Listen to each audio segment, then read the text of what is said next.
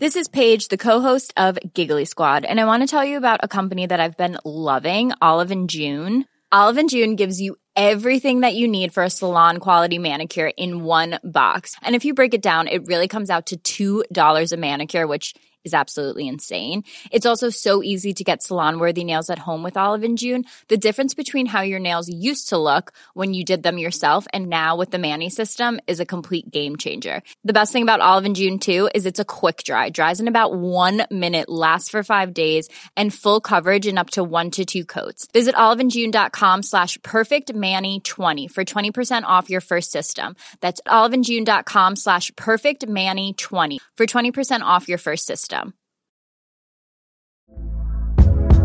Hey there, it's Michelle Norris. I'm host of a podcast called Your Mama's Kitchen. When I travel, I'm usually looking for a way to find a taste of home when I'm not at home. And one of the things I love to do when I am at home is entertain. And Airbnb allows me to do that. When I was in California recently, I rented a house that had a great kitchen. And when we were sitting around the table, we we're all thinking, we're in someone else's house. Someone could be in all of our homes as well. If you have a home, but you're not always at home, you have an Airbnb. Your home might be worth more than you think. Find out how much at airbnb.com/slash host. There's never been a faster or easier way to start your weight loss journey than with PlushCare.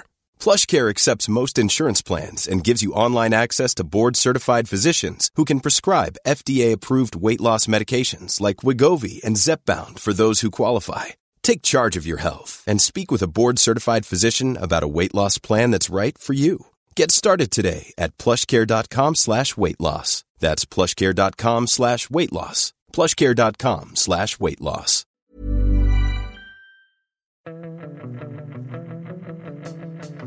Fotbollskanalen On Tour, dag 39 som även är midsommarafton och det är ju lite klassiskt att eh, fira midsommar. Eh, de riktiga tidningsgubbarna de eh, hade ju alltid tidningsfri dag på midsommardagen så de flög hem på torsdagen. De hade dragit hem igår kväll. Hemma idag, kör på rätt rejält och sen lite lagom bakfullt flightade tillbaka till mästerskapet på lördagen. För det var tidningsfri dag. Vi har inga fria dagar. Vad har vi? Nej, vi matar på fullt tryck. Ja, på men vi har boots on the ground även på Boots midsommarafton. on the ground och fullt tryck på Fotbollskanalen. Eh, Googla upp den krönikan av Lasse Anrell. Härligt elak. Sundberg, krans i håret, taggad inför dagens firande. Hur är läget? När jag, det är jättebra. När jag tänker på midsommar och fotboll, vad tror ni jag tänker på då? Jag tror att du tänker på Pontiac Silver Doom. Exakt. Och jag var ju där. Jag var där alltså. Hur var det? Hur var det? Ja, det var gött. Hur många- I hur många olika sammanhang har du nämnt att du var på VM 94? som sponsor? Och att du sålde din singel som du hade singel. köpt. Ja, jag, förlåt att jag eh, tar Nej, upp det. jag bara det är ju livets resa. Jag, Jag valde glädje. Ja, jag har ingen aning hur många sammanhang. Men eh, det var ju häftigt. Hur känns det att fira midsommar med oss då? Ja, alltså jag blir glad varje gång jag tittar bort i rummet och ser Sundberg med krans i håret, eh, höll jag på att säga. Med en krans på huvudet. Då blir man ju taggad. Han är fin. Ja, och det är ju inbokat en liten, liten midsommarsittning. Men det blir lugnt för att det är boots on the ground sen ut på Hisingen även på lördag. Och då drar ju EM igång. Så att eh, idag blir det en liten sittning. Men det är ju jobb först och främst. Vi ska ut på Hisingen eh, och se vad eh, pressjonglören bjuder på för buffé. Eh, och det är 11.00 är det presskonferens och sen ska de ut och grilla eller vad det var. Vi frågade ju Marcus Danielsson och Dan Kulusevski igår vad de skulle göra. Det var lite svävande. Men det som är så fint med det svaret när Danielsson säger det, det är ju att han fick, jag vet inte om det var Aftonbladet som gjorde det, vad det var det, inför EM här, vad spelarnas favoriträtter om de får komponera ihop en meny med förrätt, varmrätt, efterrätt. Då tänkte Marcus Danielsson länge och då sa han, jag tar grillat, grillat, grillat. Och sen så igår på presskonferensen, då frågade vi så här, vad kommer ni göra på midsommar? Och, äh, först på dagen så kommer vi väl eh, ut och äta någonting gott och sen blir det grilla på kvällen. Ja. Han Grillat till dessert. Ja, grillat. Och man vet ju att Janne är taggad på, eh, han vill ha, eh, vi var ju inne på det redan igår att det var nubbe och sill och hela programmet. Det får vi väl ändå misstänka. Absolut. Janne, som han säger, det är bra grejer. Det är bra grejer och han har ordning och reda i midsommarprocessen. Så att det är det som gäller här på midsommarafton i Göteborg där vi ju, eh, ja, vi har väl studsat tillbaka efter, eh, det är ju alltid lite speciellt med en sen match Och sen tidig revelj och vi stack igår då med flyg och så direkt till träning och så rätt lång presskonferens för att eh, det blev ju en extra presskonferens. Man kan väl säga att eh, det var eh, revolutionära toner i, i presskåren när det första beskedet var att vi fick, eh, skulle erbjudas Robin Olsson, Peter Wettergren och Mats Elvendal. Och ingen skugga på den trion utan det handlar ju mer om att vi i den mixade zonen efter matchen skulle fått Marcus Danielsson, Dejan Kulusevski, fick inte det. Och alla tog vi ju för givet att de skulle komma fram, eller hur Sundberg? Ja, och det var väl det vi hörde lite grann att det ryktades om. Ja, att fast det har de förnekat från eh, landslagets håll. Men visst, det hörde Men vi. vår man Tobias Gedeskog här fick ju det till sig att eventuellt att de skulle försöka jobba på det. Så då trodde vi att det, att det förhoppningsvis skulle bli så, så vi hade de förväntningarna. När vi satt upp i luften i flyget, ja, då fick vi det här smset med att det var den här trion med Mats Elvendal, Peter Wettergren och, vem var det mer? Robin Olsen. Exakt, som skulle komma och då kände vi, ah, vi ville ju prata med dig Anjo såklart efter hans två framförallt vill assist. inte vi bara prata. Jag tror att rätt många tittare, läsare, lyssnare vill höra Dejan Kulusevski om eh, hans två assist. Ja, men det kan, ja absolut. Och vi ska ju lägga till då, det var ju dopingkontroll då som de, eh, som de var i, som dröjde då, som att, så att de inte kunde prata med oss efter matchen. Så det, det får man ju ha förståelse för. Men det är klart att alla vill ju prata med Dejan eh, igår. Eh, och det skulle vi inte få från början. Och det var ju, man kunde ju bara, det var ju bara att titta in i pressrummet eh, igår. Det var ju mer tomt än vad det har varit tidigare dagar i Göteborg. Och eh, jag vet medier som övervägde att inte ens åka ut för att de tyckte inte det var intressant nog. Nej, och ja, Nej, man kan väl konstatera den, korta historien att det var en ganska intensiv diskussion eh, där vi fick beskedet att eh, förbundet eller landslagets eh, pressansvarig absolut inte tänkte ändra sig eh, för det fanns inte utrymme till det. Och sen eh, trollades det ändå fram så att eh, i slutändan eh, blev det ju lite mer spelare. Det var vad vi, hade, vad vi själva hade kallat för ett krismöte kan man säga. Ja, det var, jag vet inte hur jag ska sammanfatta det mötet riktigt, men det var, det var spänt. Det gav var- resultat. Det var spänt och det gav resultat och nu gör vi som kungen. Vi vänder blad. Och eh, det var ju intressant då om vi börjar i, i den sena presskonferensen igår som ändå var den intressanta med Dejan Kulusevski så är det ju häftigt med dels hans genombrott med ett inhopp, mästerskapsdebut, två assist. Och det är något uppfriskande med hans eh, tro på sig själv. Ja, alltså han är ju härlig på så vis att han, han eh, säger att jag kommer alltid säga att jag är redo för att starta, den typen av grejer. Och han, eh, men samtidigt, så här, ah, jag ska vara ärlig, det var tuffare än vad jag trott att- spela efter att ha var, testat positivt för, för covid. Han är liksom, det är, inga, det är inga konstigheter, han tror på sig själv men ändå ja, ärlig och öppen. Jag älskar att han svarar på frågan så här. E, e, har ni hamnat på den bästa sidan av slutspelsträdet? Och då är han tydlig med att det har vi. Det är, det är fördel att vi gjorde det sista målet. Den andra sidan är bättre. Ja, och så är det ju. Även eh, Max Danielsson är ju också lite intressant. Han kunde ju ändå vara, prata om att ah, totalen på insatsen är ju ändå okej, men eh, att det ändå är tufft för honom. Jag menar, Sverige har ju varit belägrade i många matcher och det är klart att då blir det ju ett bombardemang och att möta Robert Lewandowski. Så att det är också kul att han kom ut och, och pratade lite.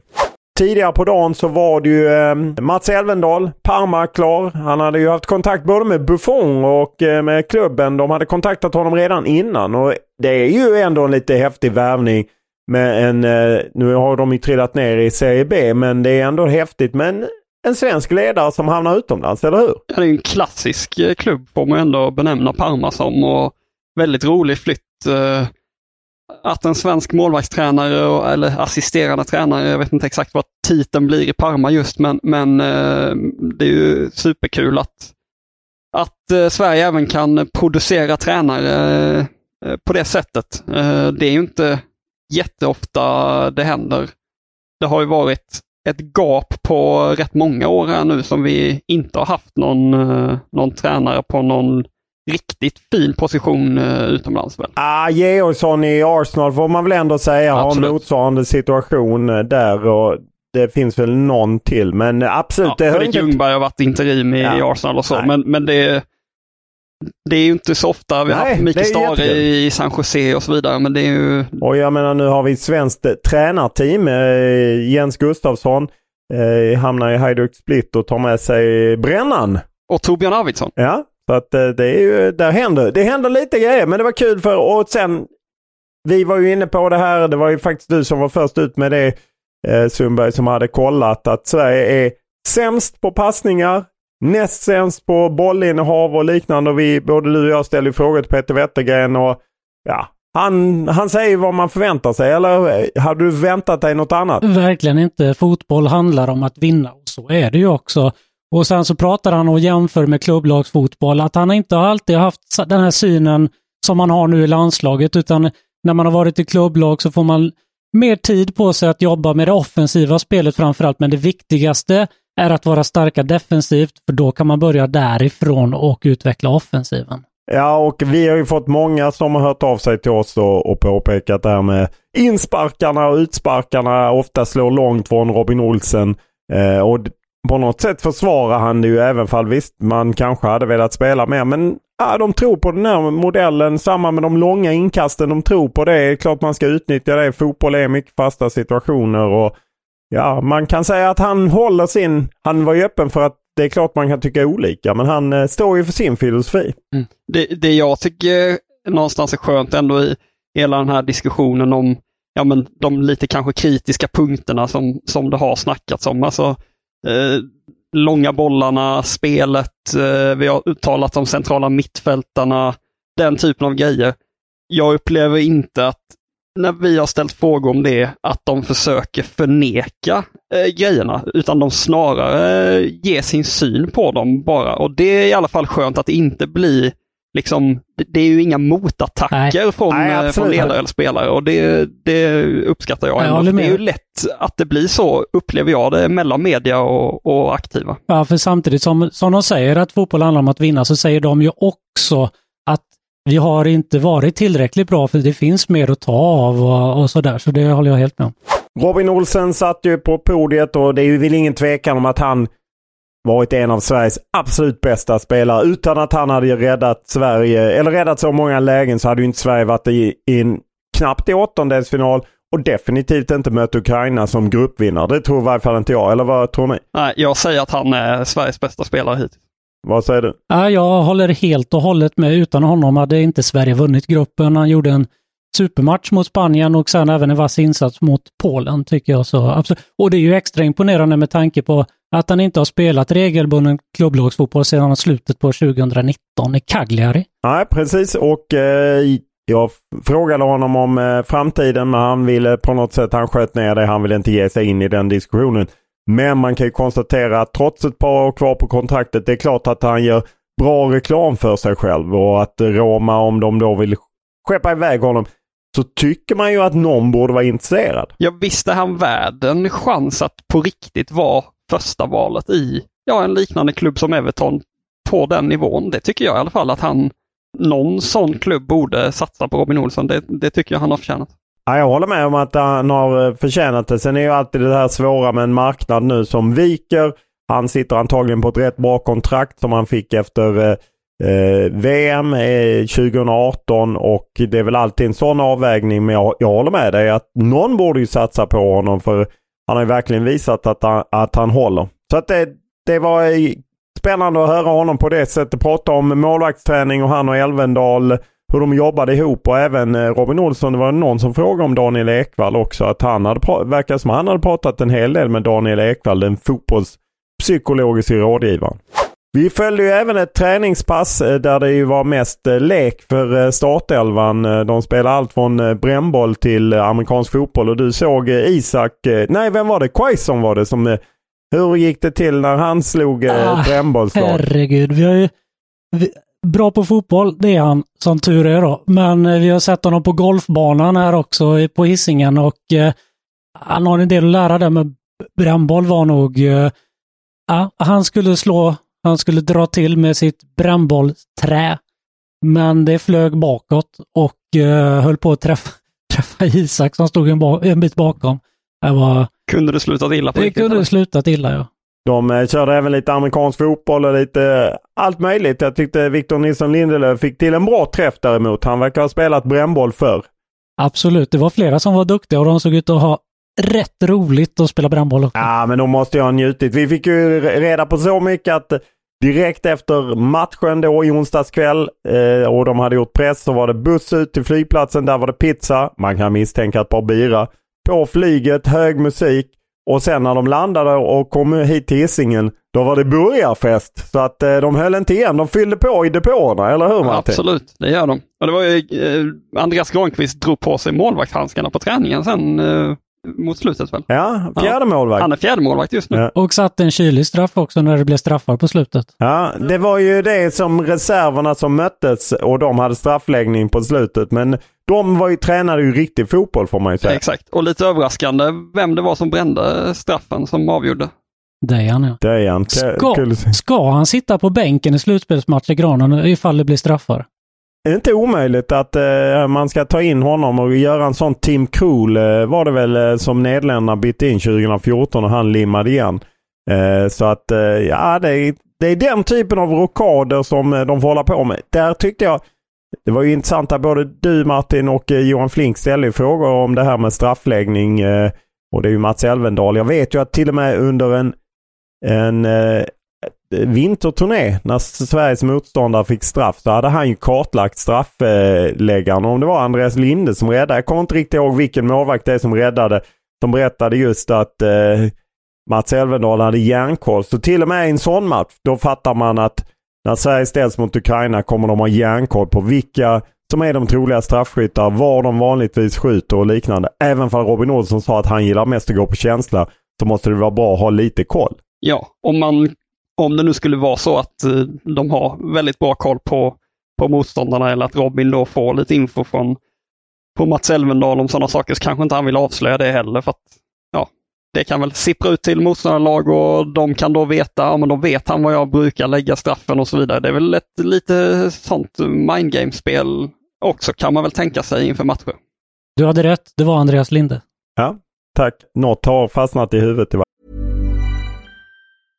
Hey, I'm Ryan Reynolds. At Mint Mobile, we like to do the opposite of what Big Wireless does. They charge you a lot, we charge you a little. So naturally, when they announced they'd be raising their prices due to inflation, we decided to deflate our prices due to not hating you. That's right. We're cutting the price of Mint Unlimited from $30 a month to just $15 a month. Give it a try at mintmobile.com slash switch. $45 upfront for three months plus taxes and fees. Promo rate for new customers for limited time. Unlimited more than 40 gigabytes per month. Slows. Full terms at mintmobile.com. Hey there, it's Michelle Norris. I'm host of a podcast called Your Mama's Kitchen. When I travel, I'm usually looking for a way to find a taste of home when I'm not at home. And one of the things I love to do when I am at home is entertain. And Airbnb allows me to do that. When I was in California recently, I rented a house that had a great kitchen. And when we were sitting around the table, we're all thinking, we're in someone else's house. Someone could be in all of our homes as well. If you have a home, but you're not always at home, you have an Airbnb. Your home might be worth more than you think. Find out how much at airbnb.com/slash host. Och om man tar eh, då att vi såg en träning eh, med, med reserverna. Nu med något dygn eh, framåt, närmare matchen mot Ukraina. Ser ni något skifte som kan komma? Mer än att jag vet att bägge ni vill ha Dejan Kulusevski bredvid Alexander Isak. Ser ni något skifte i laget? Jag tror att det är den platsen som är öppen. Det, jag har svårt att se någon annan plats som är öppen. Andreas? Där de är här och nu så tror jag att det bara är den anfallsplatsen som det, som det är någonting med. Hade de börjat EM nu däremot, ja men då tror jag kanske att de hade funderat lite mer än vad de gjorde när det drog igång kring den andra mittbacksplatsen då bredvid Lindelöf. Eh, det var ju matchfritt igår. Eh, inga matcher eftersom gruppspelet var avslutat. Och eh, det är matchfritt även ikväll midsommarafton så folk kan gasa på bäst de vill. Det är väl i och för sig bara i Sverige man firar midsommarafton vad jag vet. Jag kan lite för lite om sånt utomlands men jag tror bara det är i Sverige. Däremot imorgon drar det igång Wales-Danmark 18.00 ser man på TV4 Simor, Italien-Österrike. Eh, 21.00 och det ser man på SVT. Våra härliga vänner med Johan Kücükaslan i spetsen. Då gör han säkert ett eh, vasst inhopp. Stjärnreportern på SVT. Eh, så att eh, det är det som piskar igång i, imorgon helt enkelt. Man är ju ändå lite sugen på att se lite matcher. Man, det är ju, man är ju van att ha hela tiden kvällsmatcher, eller hur? Ja, sugen att se Danmark igen efter senaste matchen de spelade och Damsgaard. Han var fin. Och då får man ju ta upp det här med kopparbett där jag på något sätt blivit bortdribblad. Jag ser ju att andra på Twitter är, är involverade. Men Martin har skaffat sig en stadig ledning efter eh, de, eh, hur vi hade tippat eftersom han följde ut sitt eh, tips. Matchtips gav ju ett visst slutspelsträd och då fick man poäng så att nu har Martin ryckt något alldeles våldsamt. Eh, leder på nästan 2000 poäng, 1600 poäng eh, ligger Sundberg på och jag är på 1400. Jag är på något sätt, någon har tippat åt mig vill jag betona. Var det någon som eh, tryckte hårt på österrikarna och sen var det någon som gick all in på turkarna? Ja, jag trodde på, och jag trodde på Skottland också. Turkish light. Turkish light, jag trodde på eh, Skottland också så att, eh, ja men det... Svider? Nej, svider inte. Jag, eh, i, i riktiga grejer då hade jag vunnit. Hade det inte varit Koparbet. Men du tror på fullaste allvar eller att det är någon på Koparbet som har tippat fel på dina grejer eller? Nej, de två som har styrt mitt tips på Koparbet, de ingen sitter som har framför styrt mig. tips. Jo, jo, jag vet precis hur det har gått till. Jag kan, jag ser, jag kan se sånt här på 100 meters håll Sundberg. Det är leendet under midsommarkransen. Det Martin. skojar man inte bort. Det, det är inte viktigt att vinna Kopparberg, men det är otroligt viktigt att vara först in på flyg och liknande. Be- Sundberg, kan inte du berätta lite hur det funkar att resa med, med Olof? ja, men för honom är det viktigt att först på allting. Han ska av flygbussen först. Han ska på flyget först. Kommer han inte på så ska han tackla bort andra i journalistkåren för att tränga sig först. Han ska först genom passkontroller inne på terminalen. Allting ska gå först. Så det här snacket om Kopabet nu. Du mår rätt dåligt över att inte leda det här. Nej, det gör jag inte.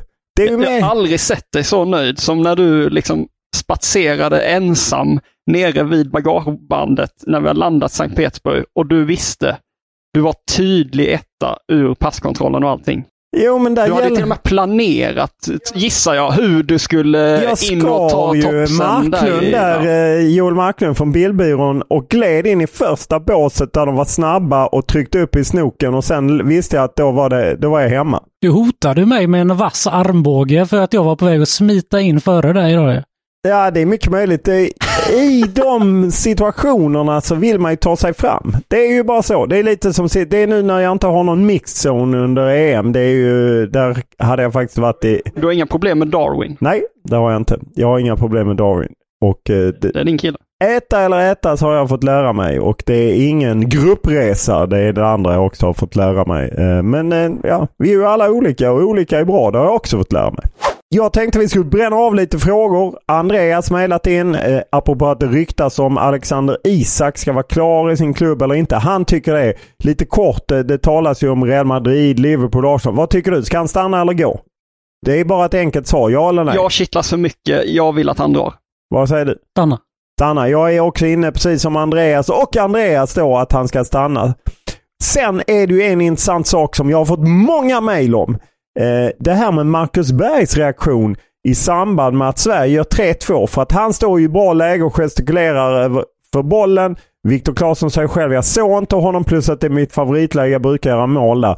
När man ser det, det är så uppenbart att Max Berg kan inte riktigt, jag, sen kan jag ju förstå honom eh, att han vill dra in den bollen för han står i ett jätteläge. Men han kan inte släppa att han inte spelar. Han är inte riktigt glad för målet. Eller har visst, för du har ju sett det också Andreas. Vi Jag har kollar sett det, att det. även när bollen har gått över mållinjen, Sverige har avgjort matchen till 3-2. Då står han fortfarande med händerna neråt mot sina fötter som en sån där, varför passar du inte mig? Men sen släpper han väl den.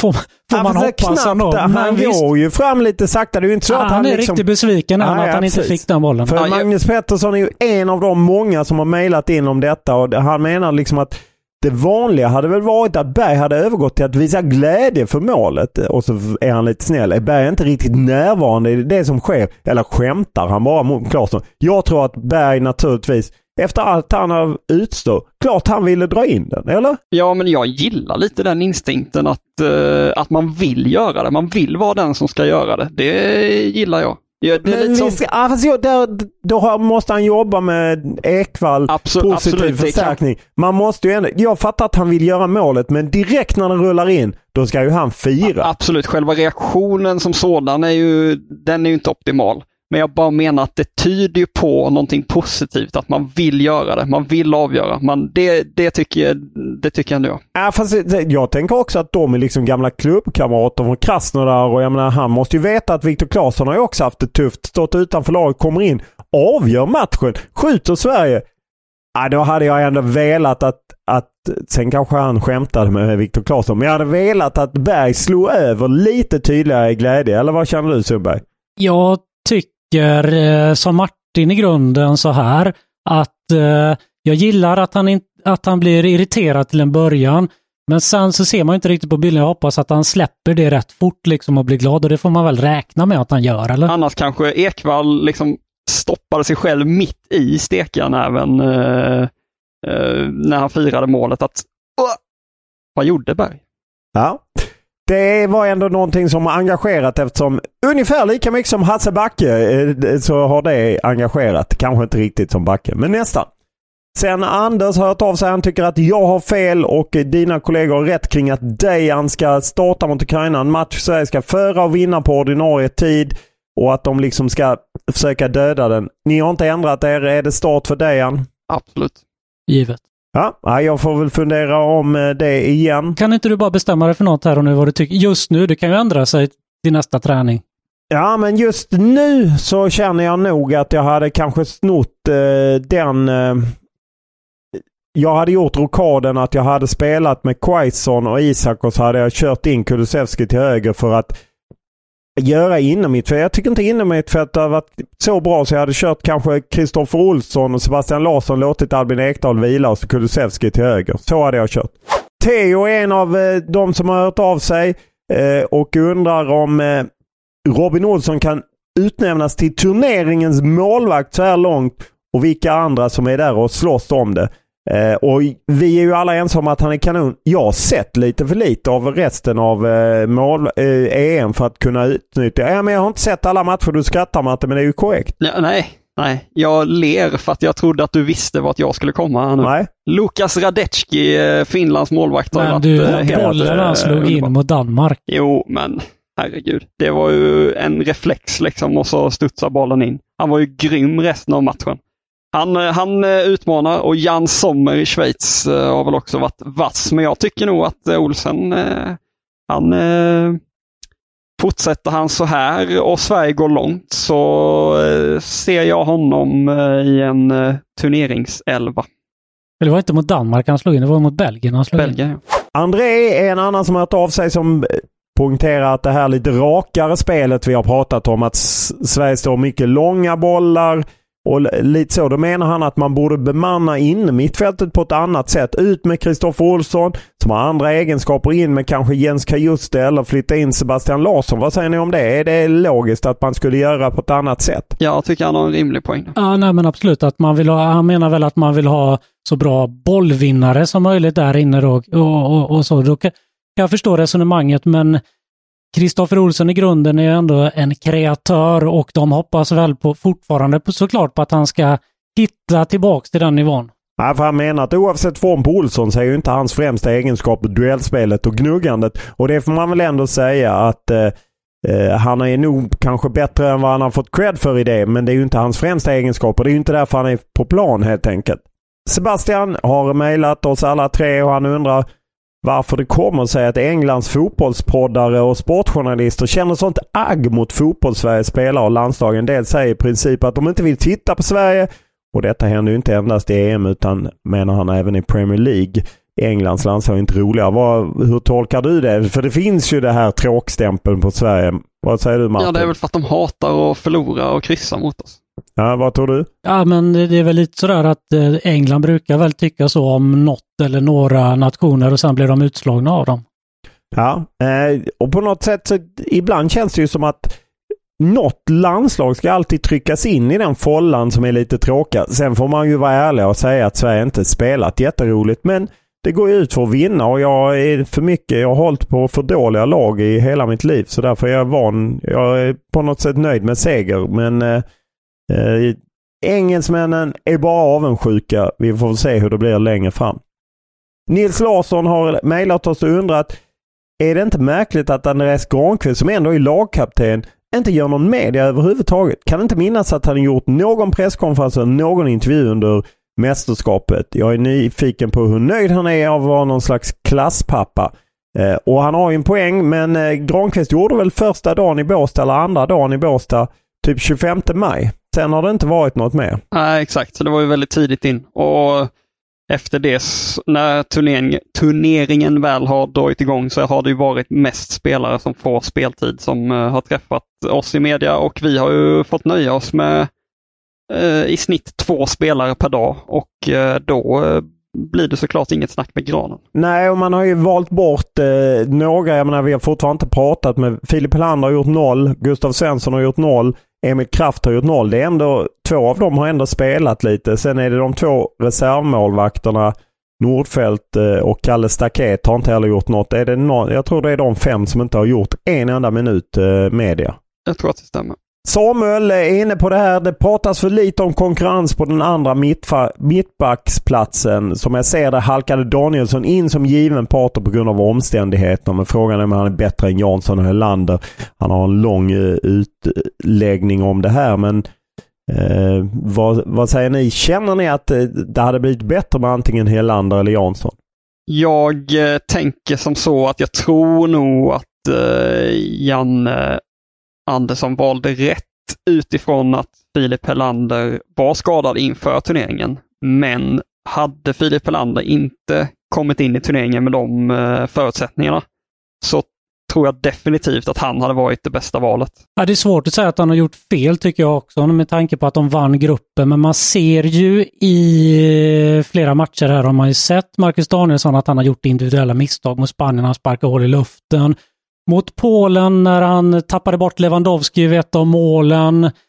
Eh, visserligen fick han en svår passning en gång av Sebastian Larsson vid mittplan, men han tappar ändå den bollen så att de kan ställa om. Lite sådär, eh, lite upp och ner ändå i, i prestationen tycker jag. Ja, jag, jag kan tycka framförallt lite synd om Filip Helander som blev skadad som spelade i, i VM-kvalet och höll två nollor där med men jag kan inte känna att det bara... Han har gjort några misstag Danielsson, men jag är inte säker på att... Det är inte så att, i varje fall Pontus Jansson, senast han spelade i landslaget så eh, var, ja, gick det lite sådär i höstas. Bland annat i individuellt misstag som kostade mål mot eh, Kroatien.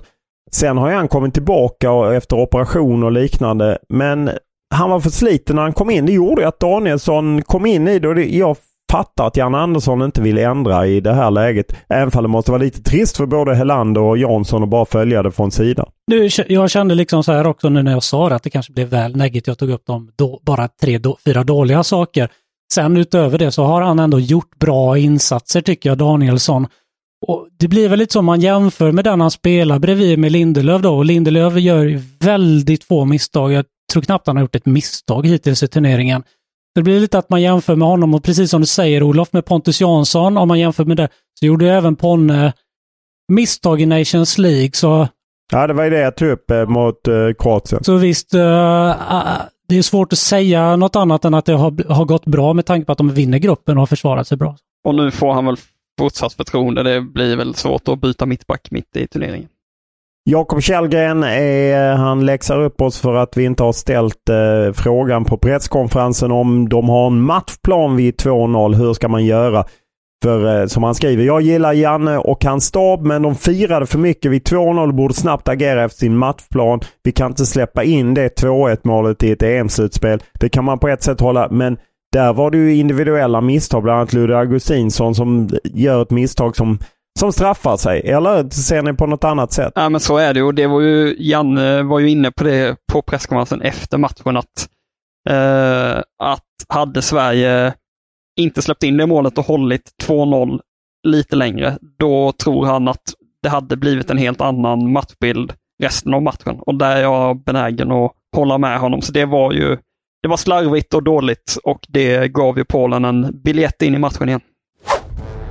Då ska vi gå på ett av mina favoritmoment som vi eh, har även på midsommarafton faktiskt. Eh, och eh, det, är faktiskt en match som spelades midsommarhelgen 1992. Och nu får ni vara ärliga och säga om jag har tagit den här matchen innan för att jag blir, ibland blir jag lite snurrig. Men det är alltså den 21 juni, det är söndagen efter midsommarhelgen. Jag körde själv upp från Halmstad med lite kompisar för att se den EM-semifinalen Sverige-Tyskland. Senast Sverige eh, spelade så långt fram i den turneringen. Var det premiären vi hade? Har vi haft premiären 92 innan? Va? Det kan ni ha haft. Så att eh, ni ska ha en startelva och tänk då att det är långt in i turneringen. Det kan ha hänt grejer med, med sånt man räknar med. eh, Och ni har 90 sekunder att dra startelvan. Sverige-Tyskland från och med nu. Ravelli. Brolin. Roll, roll, roller. rätt. Eh, Roller. eh, Bolin var med och Ravelli var med. Rolle var med. Det är tre Jan rätt. Eriksson. Fyra rätt. Jocke Björklund. Fem rätt. Patrik Bjärred. Nej, Uh, Jan Eriksson. det har ni sagt. Ah, Han var okej. med. Roger Ljung. Roger Ljung är med. Eh, Tern Schwarz. Tern är med. Håkan Mild. Nej. Schwarz är inte med. Nej. Kenneth. Kenneth är med. Dalin. Dahlin är med. Claes Ingesson. Är med. Limpar. Nej. Stefan Pettersson. Nej. Bråttom. Johnny Nej. Bråttom. Uh, Jocke Nilsson. Otroligt nog sätter du den Martin. mycket bra. Det var Jocke Nilsson. Ja. Var vi klara? Ja, ni är klara. Var det rekord typ eller? Nej, det var inte rekord. Det tog över en, nästan en Är du säker på att du har 11? Ja, Ja, Thomas Ravelli, Roland Nilsson, ja. Janne Eriksson, Jocke Björklund, Roger Ljung, Kenneth Andersson, Jonas Tern, Claes Ingesson, Jocke Nilsson, Martin Dahlin, Thomas Brolin. Då var det ju så att Bjärred var avstängd. Det innebar att eh, Roger Ljung kom in. Eh, Stefan Schwarz var avstängd. Det innebär att han eh, Tommy satsade på Kenneth Andersson på en kant och Jocke Nilsson på en annan kant. Eh, och bänkade Anders Limpar som hade spelat i hela... Eh, innan hade det varit Claes Ingesson på en kant och Limpar på en kant. Så att eh, han sa- chansade men det gick inte. Det blev 2-3 eh, även fall eh, där gick slutsignalen. Gud vad snabba vi var. Ja, ja det var starkt. Ja, men jag ville ju att ni skulle få en bra midsommar nu när du har bundit krans och allt eh, Sundberg. Har du haft krans i håret någon gång i ditt liv? Nej, det har jag inte.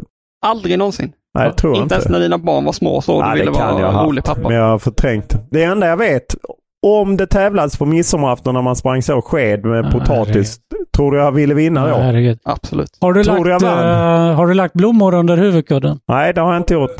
Var du med när mitt lag eh, på någon personaldag eh, vann i eh, boll över Olof? Det och jag satte omöjligt. sista Det är stenen. omöjligt. Nej, jag har aldrig förlorat någonting på någon personaldag. Jag skulle vilja se er i ett race med hoppa sopsäck. Skulle jag vilja se Jag har aldrig race. förlorat på en personaldag. Jag har alltid varit i det vinnande Ni laget. vann, Vi vann ni vann tävlingen Vi vann överlag, hela- men ja. ni förlorade bollen för Nej. att jag satte sista stöten. då, då gav vi bort den. Det här blir en neverending. Då gav vi bort Men den. vi, må, vi, vi har en viktig grej till. Ja. Vi kommer ju hem till Göteborg eh, nu ju. Och eh, vi väntade ju besked om eh, Sundbergs Blackbox. ja, det, igår när vi anlände så var man ju spänd. Hade Blackbox kommit? Nej. Den har en, vet du vad den är? Hon uh, kollade inte jättenoga så jag ska gå ner i, igen faktiskt. Det var tur ni påminner mig. Så jag ska ja, just på midsommarafton sätter de de som är bäst på att leta i förrådet och det är också då eh, de här DHL-bolagen de är piggast på att, eh, att leverera just midsommarafton eh, Sundberg. Men det här med Blackbox har ju spårat ur lite. eh, För att eh, det var ju en eh, kollega i branschen som eh, twittrade till Kevin eh, om att han ville ge honom en kram. Det var ju när Tyskland var i drama, spelade sin sista gruppspelsmatch. Och då var det en lyssnare som svarade nu att... eh, Mr Klang, Blåvitt-supporter. Ja, okej. Ja, vad var, han skrev någonting om att eh, är det för eh, Sundbergs Blackbox-mysterium? Ja, det är inte omöjligt. Och vi avslutar med en sista snabb shoutout till svenskgänget bandygrabbarna från Sandviken som bott i norska Mjöndalen i över 20 år. De kör stenhårt på mästerskapssomrar Och eh, de hälsar framförallt till Frida Nordstrand, deras barndomsvän. Hon är från Sandviken också. Det är så vi stänger midsommarafton. Nu tar vi sikte på hissingen Boots on the ground och sen blir det Boots on the ground i midsommarfirandet i Göteborgs innerstad. Det blir bra.